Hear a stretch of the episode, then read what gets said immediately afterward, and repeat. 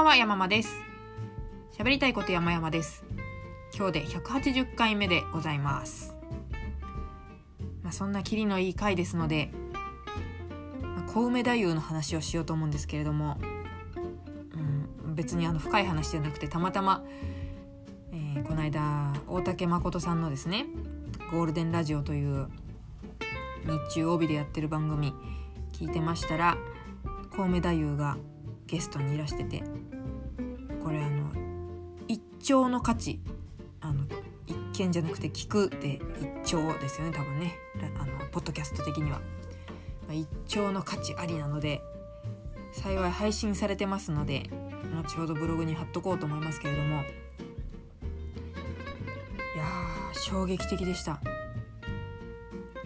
もちろんあのいつもの「ちゃんちゃかちゃんちゃん」っていうネタネタもやってたんですけど基本的には普段の小梅さん。なんかねラジオの収録なのにあのちゃんと身なりでお化粧していらしたらしいんですけどもおしゃべりしてる内容はもう普通の、まあ、本名何さんというかは分からないですけれども小梅太夫さん。でもうびっくりしますよ。なんかねまずそもそもボソボソ喋るんですよ。で彼の持ちネタで「畜生!」っていうのがありますよね。それを言うタイミングがわからないと、まあ、いろんなねバラエティ番組でも彼にとってのあるあるになってますけども。でその日が大竹さんとあとサポーターとかパあん？何、えー、アシスタント？は三浦靖子さんだったんですけどね。2人でもうあのタイミング間違っててもいいからあのここだって思った時に言ってくださいって言うんだけども言えないんですよ。でみあの2人がこうアシストしてここだぞっていう雰囲気を出すんだけどもえあえ今ですかね？みたいなね察しもついてない時とかありますからね。うんでもそんな小梅さんですけれどもともとね梅沢富美男さんの劇団に入られてたからああいう女型の衣装だとかあとダンスがすごいお上手でムーンウォークの世界選手権？人数は参加人数は少なかっただったかな、まあ、ともかく、あのムーンウォークとかもできちゃうぐらいダンスがお上手だと。で家賃収入でアパートのね家賃収入で暮らしていてお子さんがいらしてとかいろんな話があったんですけども全てを通して感じたことはやっぱりこの人は素人じゃないんだって思ったんです。あの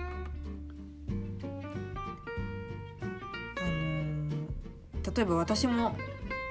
あ、絶対に呼んでもらえないですけども万が一ゴールデンラジオに呼んでもらってお話をすることがあったとしたら、まあ、このポッド私自身のポッドキャストでもそうですけどすんごいこうしゃかりきにしゃべると思うんですよ。無音部分を作っちゃいけないとかなんか昨日聞いたことを言わなきゃいけないとか。あとは間を持たせるために笑うとかね。そういうことをいろいろやろうとやるはずなんですけれども。でおそらく割と素人さんの意外と大半はそうなんじゃないかなって思うのです。すんごい喋るとかあとは何だろうなやたらひげしたトークをするとか。小梅さんはあんななのにあんなというのはなんかこうしょうもない芸人で基礎ない感をいっぱい匂わせているにもかかわらず別にネガティブトークでもなかったんですよ。なんかとっても真の普通だったんです。誠の普通だったんですよ。であまりに普通すぎるからもう素人を通り越してやっぱりこの人はプロだっていう感じがしました。なんかすごく不思議な気持ちで聞いてたんであの本当ブログ貼っとくんでよかったら興味深いと思ったら聞いてみてください。そしてあのご感想をぜひ。ただあの何回も聞き直したくなるような面白い内容ではないので私も聞き返しておらず内容がうろ覚えなんですが。いやーすごかった。なんかこう小梅さんを見てこう思えてる自分がちょっと好きっていうのもあって今話してます。多分もう少し前の何年か前の自分だったらもっとこうあるべきとか芸人さんなんだからもっと気を利かせて話すべきとか、えー、持ちネタぐらいうまく言えなければならないとかそういう足かせが鎖があったと思うのできっとラジオを最後まで聞けなかったんじゃないかなと。イライラしちゃって。これで金もらってるなんてずるいみたいなね。そういう風に思っちゃってたんじゃないかと思うけど今の私は2019年時点での私は小梅さんやっぱすげえなと思いあの興味深く最後まで聞いたという状況でございます。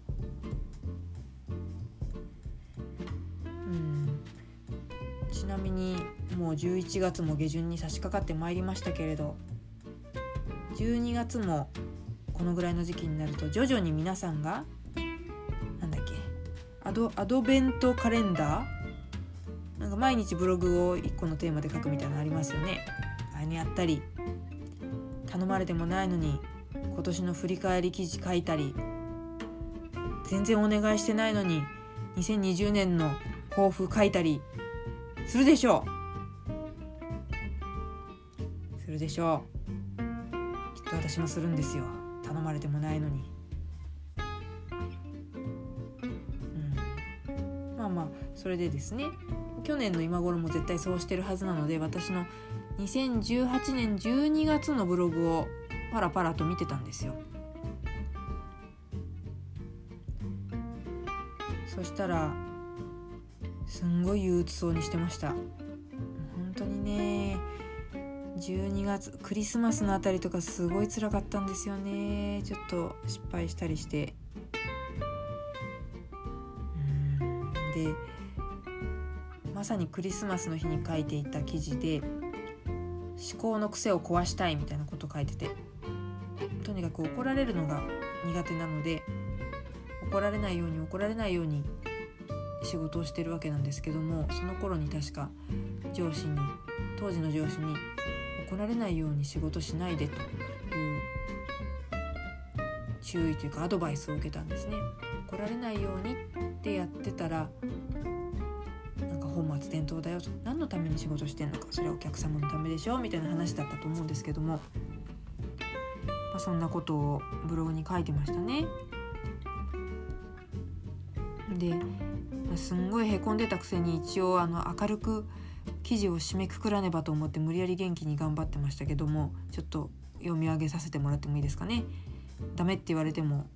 あなたの声は私に聞こえてないんでちょっと話しちゃいますけども、えー、25日12月25日2018年の一部読みます、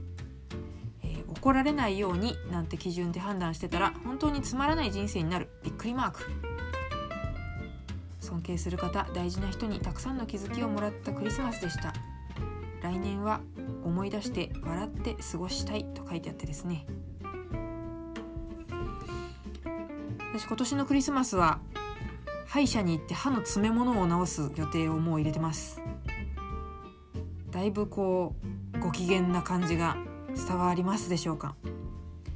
1年で本当に変わったなと思います。ここ数年や10年単位で考えてもこんなにも去年から劇的に良くなったなって思ってる年はそうそうないんじゃないかなと思います。なんかいろんなまだまだいっぱい背負無駄に背負ってるんですけれども一つ一つ無駄に背負っているお荷物を下ろしていけている感覚があります。先ほど申し上げてたこうあるべきこうするべき、うん、こう 同じこと言っちゃった。こうあるべきとかこうせねばとかいわゆるべきねばと呼んでるものなんですけれども私が。その色合いがだいぶ薄くなっている気がします。まだ根強くあるけれども小梅太夫のラジオを楽しく聴けるレベルにはな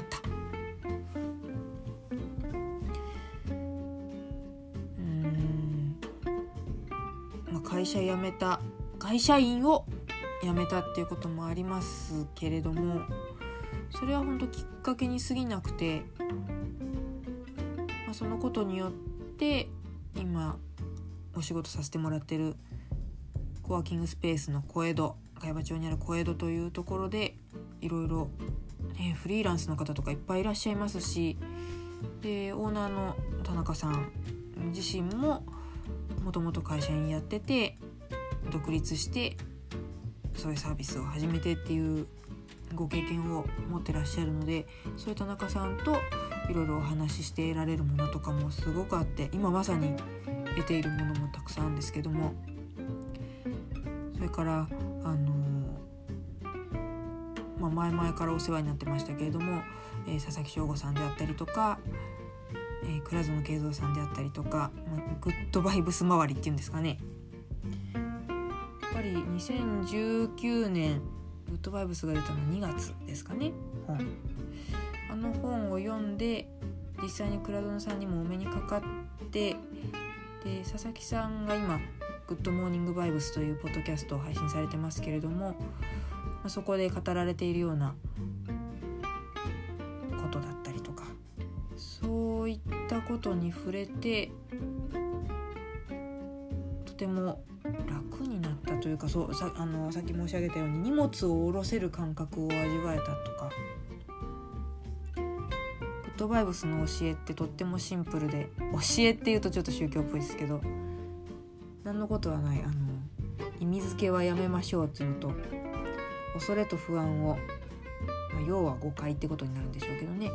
えー、を捨てましょうというこの2つですけれども。かそのシンプルだからこそ常に心に置いておけたかなと。その結果だんだんだんだん身軽になってってんじゃないかなと。であとあのビリーフリセットカウンセリングと。これまた名前が仰々しいなと思うんですけれども。私はもともとカウンセラーさんのお世話になるっていうのはずっともう長年してるんですけれども。それは愚痴り相手としてですね。心理的になんかすごく参ってるからっていうよりは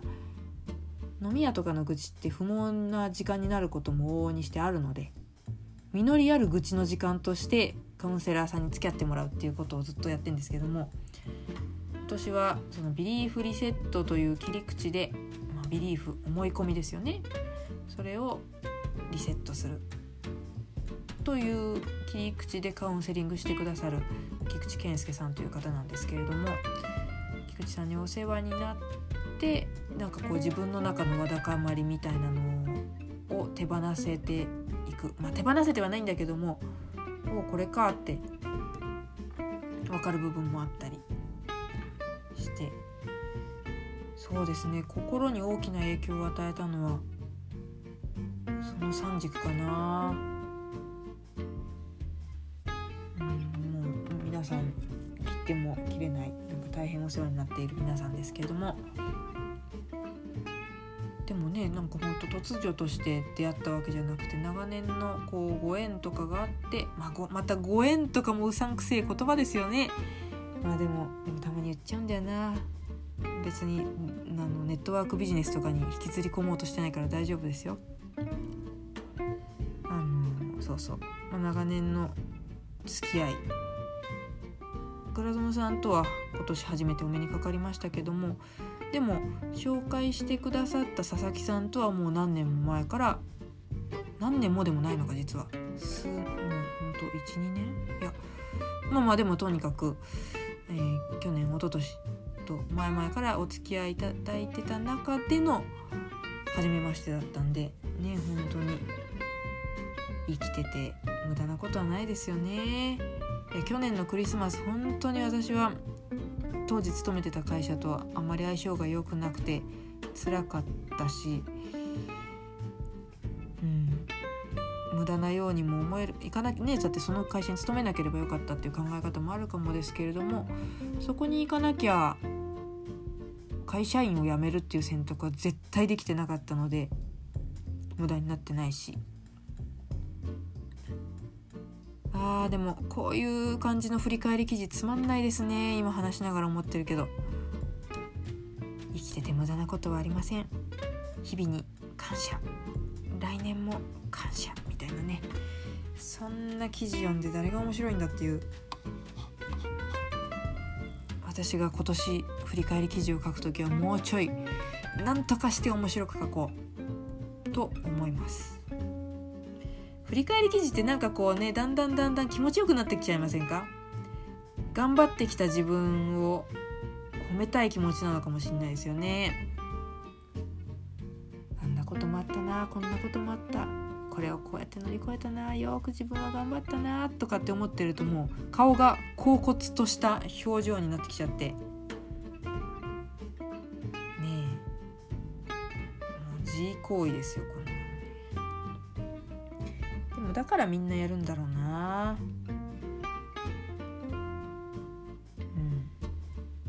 まあ、でも意外と人のそういう振り返り記事を見たりすると近しい人だったりするとね結構ああそうだったんだって思うところもあって意外と読んでてつまらないってこともないんですけど。いやでも私はなんかちょっとこうキュッとひねった面白いの書きたいけど書けないんだろうな何書こうかな話が小梅太夫からこんなところまで来てしまいましたけれどもこういう時に使うんですよ「畜生!」ってやつを。聞いてるか小梅さん。絶対聞いてないけれど。さあここまで話したところで楽しい告知の時間です。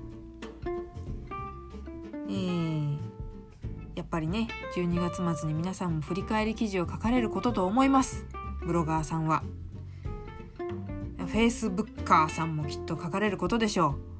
う。無駄に長いポストをするのでしょう。しかし12月下旬になってきてみんながそういう投稿をするからといって自分もなんとなく流れに乗って書いた。書こうとするものの意外と今年のことなんて覚えてなくないですか？日記つけてる方なら思い出せるかもしれないけどそういう記録がなくて何も実は思い出せないっていう人いませんか？であのそういう方にお伝えしたい。そうじゃなくてもどんな人でもいいんですけども私が大変お世話になってる茅場町の小江戸で12月1日に2019年にやり残していること供養祭っていうのをやります。れはですね1人5分まあ LT なんですけども。で2019年にやろうと思ってたんだけどやれなかったっていうことを喋るという回なんですけども。これにもし参加していただければきっと LT の話を考えるにあたり今年のことをいろいろ振り返ると思うんです。記憶の棚卸し。12月下旬のみんなが振り返り記事を投稿してくるタイミングに先駆けて棚卸しをしちゃいませんか？でですねこの LT 界ではうん私だったらなんだろうな。なうんダメだすぐ言えないな。まあでも2019年にやらしやり残してることうんなんでしょうね。ダイエットとかでもいいですし。語の勉強とかそういうのでもいいです。私はそうだな電子書籍をもう一冊出すかな。でまあ、そのやり残していることについて5分お話しいただいてで宣言をしてほしいんです。これは間違ってほしくないのは、ね、あのイベント当日が12月1日とちょっと早いので年内のうちに頑張ってやりますというふうに宣言をしろと申しているのではありません。もちろんそのパターンもありです。だとしたらばこうオーディエンスは聞いてる人たちはどういうふうにしたら成功できるかとかアドバイスできるかもしれないですし普通に応援することもできるかもしれませんし、ね、だって宣言したら後には引けないじゃないですか。なんとなくね。そういうふうに使っていただいてもいいんですけれども、まあ、今回のイベントはですねいろんな人に優しくありたいのでやっぱり今年はやりません諦めましたっていう宣言も大歓迎したいと思います。どうもねだって諦めたらそこで試合終了ですよっていう言葉が一人歩きしすぎてなんかね諦めようとするとみんなの頭の中に安西先生。私実は「スラムダンクちゃんと読んでないんですよね。読みたい。ともかくあの白いおじさんがふわーっと脳裏をよぎって「はあ諦めちゃダメなんだった」みたいなね気持ちに勝手にさせられてしまいますけれどもそんなことなくていい。諦めるという選択も非常に良いと思うんです。だって時間を無駄に使わないで他のことに他の頑張りたいことに時間費やせるんですもん。素晴らしい決断ですよ。なのでそういう宣言を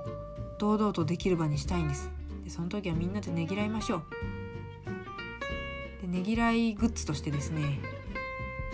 12月1日の14時からやるもんですからお茶の時間だなということで私が秋葉原でカレーどら焼きっていうのを買ってきますからそれ食べながらみんなで「お疲れ」と。諦めるんだったらばお疲れだし頑張るんだったらば頑張れだしともかくねぎらい合いましょう。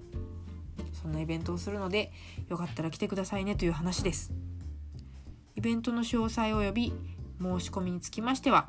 イベントページでご確認ください。じゃあそのページにどうやって行くんだよという話ですけれども検索ワードはアフタヌーン LT 会。アフタヌーンはカタカナ。LT はアルファベット大文字の LT です。これライトニングトークの略ですね。LT 会会は、えー、発表会の会ですよ。これでアフタヌーン LT 会で検索いただくとイベントページが出てきます。ちなみに今回はシャープ6となります。もう6回や、えー、5回やってるんですね。ということでこちらもご参加いただけたらなと思います。ちょっと今年やってきたことの棚卸しということで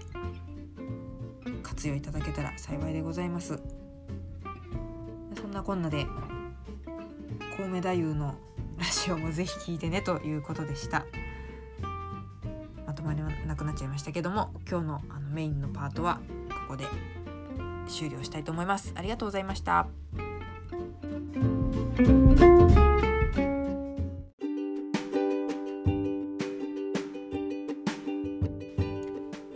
トありがとうございますのコーナー。ツイッターハッシュタグで山々キャストをつけて投稿いただいたコメントをご紹介するコーナーでございます。いつも投稿くださってありがとうございます。まずはいつも優しくコメントをくださるマイルドさん。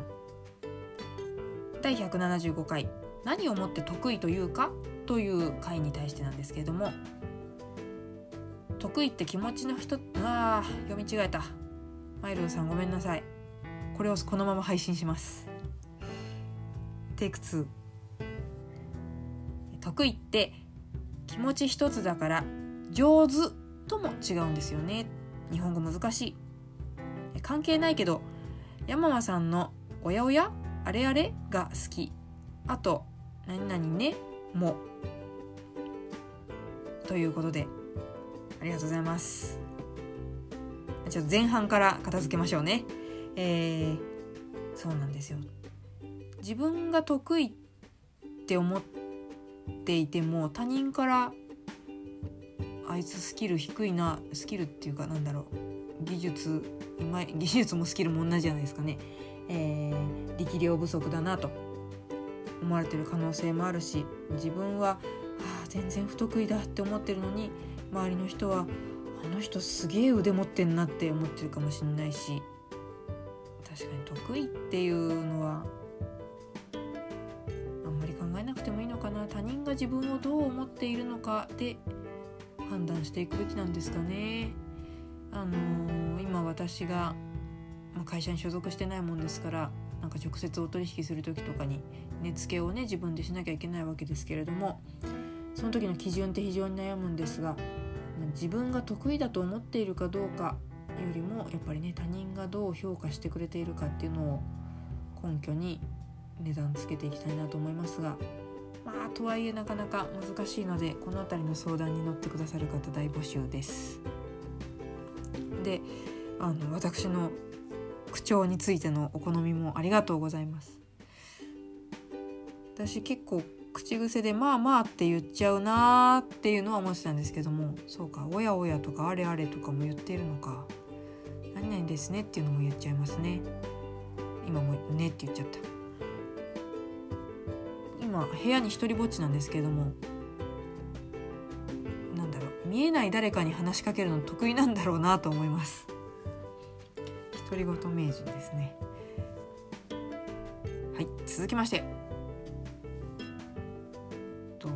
ルドさんもう一個いただいてましてちょもうっていうかねあのいっぱいいただいてんです。本当ありがとうございます。でもマイルド3回になっちゃうからちょっとかいつまんでいきますね。176回の7つの習慣のボードゲームをやった時の回ですね。そちらのコメントは、え聞きながらリアクションしたくなるいい回。ありがとうございます。炎天わら悲壮感わらそこで終わるんかいわら高 LP 後で見よう。この LP はあのー、7つの習慣ボードゲームを販売しているランディングページですね。これ本当に皆さん必見ということでよろしくお願いします。7つの習慣ワールドがすごいです。自意識っていう感じ。あそんなん言ったらなんかダメかな、うん、ちょっともう言わないようにしよう。ちなみにこのゲームの回高卒派遣社員さんからもコメントいただきました。楽しそうなゲームと思いながらも聞いていくうちに自分のことを言われている気がしてきた。早く使われる側から使う側になりたい。そうなんですこのそうなんですよって全然そうじゃないです。あすいません。高卒派遣社員さんあのあなたのことを言っているんではないんです。そうなんですっていうのは違う意味なんです。すいません。えー、そうなんですというのは7つの習慣ゲームというのはとてもこの労働者のことを考えさせられるゲームだなと思ったんですよ。で第176回のそのボードゲーム紹介する回ではその辺りのことをダラダラと話したのでなんかそこに反応いただいたのかなと。いやー本当ですよね。使う側になりたいですよね。でも使う側は使う側で気使うんだなみたいなね。なかなか難しいですよね。どうしたらこうウィンウィンの形で働けるのかなそんなことを考えさせられるゲームでございます。というところかな。あとですね、えー、すごいんですよ。第何回だったかな178回かなゲストに雑記ブロガーの、小塚田郁恵さんをお招きした時の回の流れで雑記ブロガーさんでゲストに出てくれる人募集みたいなことを書きましたらなんとなんと知的生産の巨人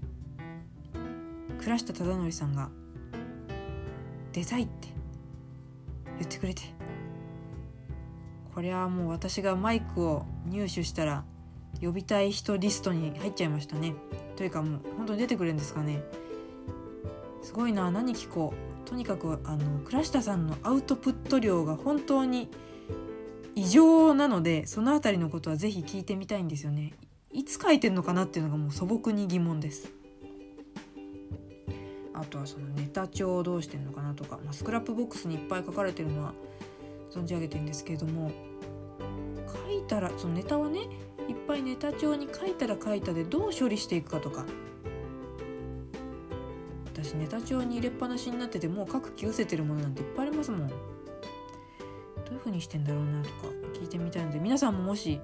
倉下さんに聞きたいこととかあったら事前にもうあの今日ジャストナウから募集しますのでいつでもご連絡ください。聞いときます。いやでもゲストこの後いろいろ予定してましてですね。以前私がひどいマイクでお話をしてしまった何ですか？あどう紹介したらいいんだろう。デイブ田中さんのことを言いたいんですけどもとってもジェントルマンなのに話す内容がエロっていうねなんかキャッチフレーズを作りたいんですがまあともかくそのエロ紳士デイブ田中さんに再度お願いしようと思ってますのとあと雑記ブロガーで泉沢さんという女性の方にご出演いただく予定ですのとやっぱね雑記ブロガー図鑑はどんどん増やしていきたいんでねご協力いただきまして。あとは、えーと、テクフリ。テクフリの正しい名称は何なんでしょうか。S さんという今はお勤めだと伺いましたけれどももともとフリーランスで、えー、SE さん。私その IT 系の仕事が全然分かんなくて今調べてんですけどね。S さんという何？フリーエンジニア？エンジニア？エンジニアと SE 違うんです。システムエンジニアだからエンジニアか。まあでもそういう IT のお仕事をなさってる S さんという方。えっと、ハッシュタグテクフリで調べていただくと S さんの番組聞いていただけますけれども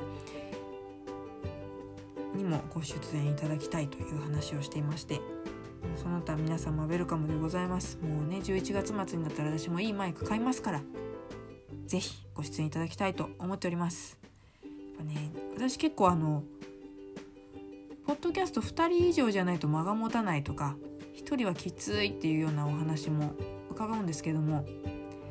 多分私は1人で話す方が全然楽でこう複数名での何ですかインタビューというか収録の際に面白くするトーク術っていうのを磨きたくてそういう意味もあってご出演いただける方がいらしたらぜひぜひよろしくお願いしますということですね。こんな感じかな。ちょっと長くなっちゃいましたけれども皆様からのコメントもいつでもお待ちしております。ハッシュタグ山々キャストひらがなで山々カタカナでキャストこちらをつけてツイッターにご投稿ください、えー、誹謗中傷が寄せられた際はそれをここで読み上げるという流れになります。どんなコメントも大丈夫。受け入れます。というわけでよろしくお願いします。じゃあ長くなりましたが今日もどうもお付き合いいただきましてありがとうございました。失礼します。